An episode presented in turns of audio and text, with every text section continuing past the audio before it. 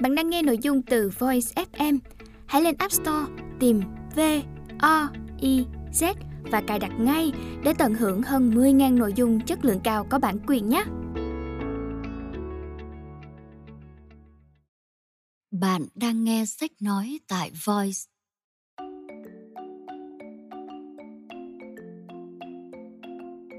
Thư viện sách nói First New. Mời các bạn lắng nghe quyển sách Bảy thói quen để trẻ hạnh phúc. Tác giả John Covey. Người dịch First New. Giọng đọc Minh Yến.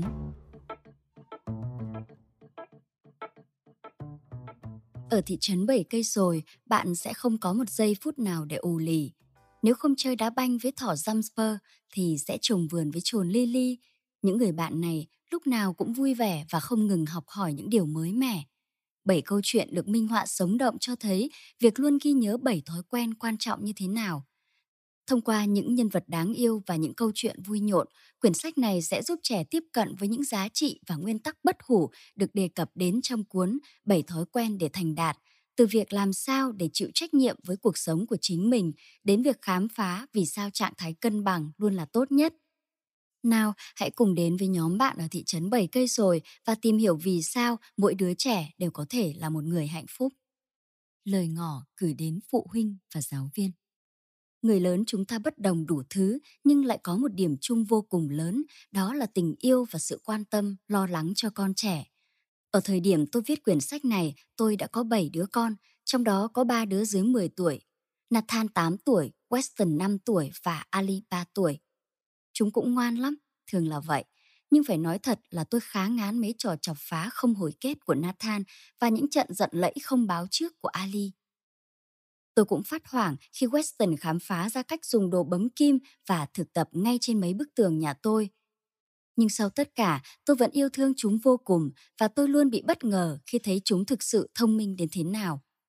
Vài năm trước, tôi từng viết một quyển sách với nhan đề 7 thói quen của bạn trẻ thành đạt dựa trên quyển sách bán chạy nhất 7 thói quen để thành đạt do bố tôi chắp bút.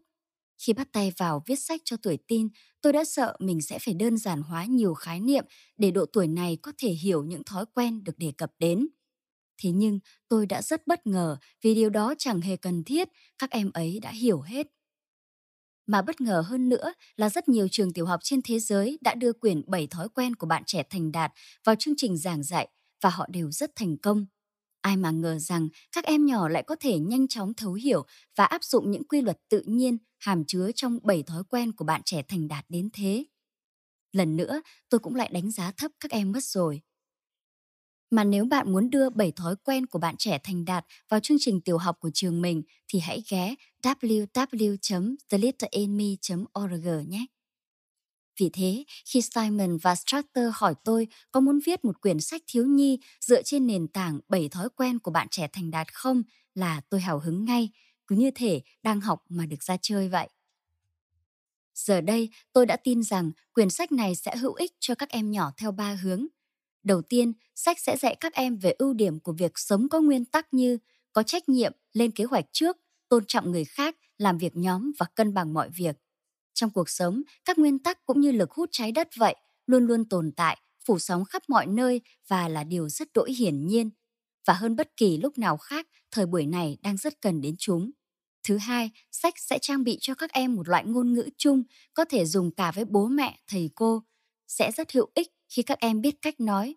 Con cần phải ưu tiên những việc quan trọng trước hoặc bố mẹ, thầy cô hãy cùng con tìm ra phương án để hai ta cùng có lợi nhé bởi vì tất cả mọi người đều hiểu những lời này.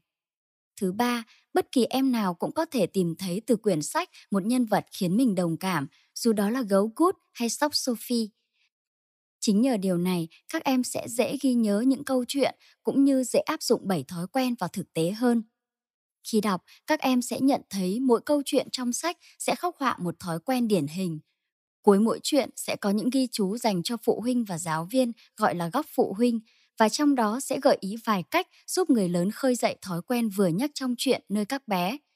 Trong phần này cũng sẽ có một danh sách các câu nên nói với các bé gọi là cùng con thảo luận cũng như một danh sách các bước nhỏ, mục từng bước dạy con để các bé dần làm quen với các thói quen ấy. Ngoài ra, ở cuốn sách còn có một sơ đồ khắc họa 7 thói quen và cách chúng tác động và hỗ trợ lẫn nhau. À, đừng quên ghé trang web www.coffee.com bổ trợ cho quyển sách này nhé. Trên trang web này có rất nhiều hoạt động thú vị dành cho các bé như đố vui, trò chơi hay tranh tô màu hình các nhân vật trong truyện để các bé có thể vừa đọc hoặc vừa nghe đọc vừa tô màu. Tôi xin được sát cánh cùng các bạn trong hành trình chung với sứ mệnh đầy cao cả của chúng ta, giúp tất cả các bé trở thành những cô cậu bé vui vẻ, hạnh phúc. Gửi đến bạn mọi điều tốt lành nhất, Steve Coffee. Giới thiệu lũ nhóc của thị trấn bảy cây sồi. Gấu Good đây là bạn gấu tên Good, cậu này to xác nhất ở thị trấn bảy cây sồi nhưng cũng rất thân thiện. Good thích các hoạt động ngoài trời và các loài bọ, nhất là loài kiến. Thỏ Jumper còn đây là thỏ Jumper, cậu ấy rất thích chơi các môn thể thao, ví dụ như đá banh, quần vợt, bóng chày, bóng rổ, đạp xe, bơi lội, nhảy cao, nói chung là môn nào cũng thích cả nhé. Ngoài ra Jumper còn thích giày thể thao, cậu ấy có đủ loại cả đấy.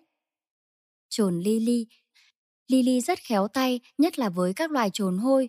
Cô ấy rất thích nghệ thuật. Lily dành phần lớn thời gian để vẽ và sáng tác ra đủ các kiểu tác phẩm. À, cô ấy cũng rất thích cậu em trai Sting của mình nữa. Sóc Sammy, từ khi ra đời, Sammy đã thích khám phá và sửa chữa các loại thiết bị máy móc. Cứ lúc nào bắt gặp Sammy là cậu cũng đang cầm trong tay một hai món thiết bị. Sammy sống cùng cô em gái sinh đôi là Sophie trong một ngôi nhà cây như tất cả những con sóc khác. Sóc Sophie. Sophie là em gái sinh đôi của Sammy. Điều cô thích nhất quả đất chính là đọc sách. Cô cũng thích cả môn toán nữa. Đôi khi cô cứ hay dùng những từ rất khó để rồi sau đó lại phải giải thích cho các bạn hiểu. Nhím Pocky. Pocky có nhiều gai nhọn trên người và cậu thể hiện cảm xúc của mình qua những sợi gai ấy. Khi Pocky buồn, gai của cậu sẽ rũ xuống, còn khi cậu hứng khởi, những sợi gai sẽ dựng đứng cả lên, Cookie rất thích sự nhàn hạ, cậu thích nhất là nằm dài trên võng thổi kèn harmonica cả ngày. Ali bám đuôi Và đừng quên Ali bám đuôi nữa nhé, cô thuộc loài chuột, Ali rất thích bám đuôi các bạn khác đi đây đó, đặc biệt là bạn thân nhất của cô, Lily. Ali sống cùng bà ngoại và cô rất thích trình diễn thời trang bằng giày và trang sức của bà. Và cô nàng có tật nói ngọng. Còn đây là sâu Ernie, cậu hay mắc cỡ lắm nên các bạn phải dáng tìm mới thấy cậu được nhé.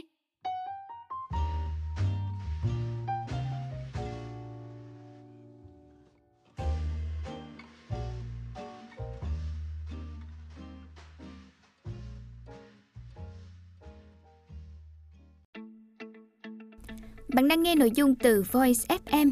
Hãy lên App Store, tìm V O I Z và cài đặt ngay để tận hưởng hơn 10.000 nội dung chất lượng cao có bản quyền nhé.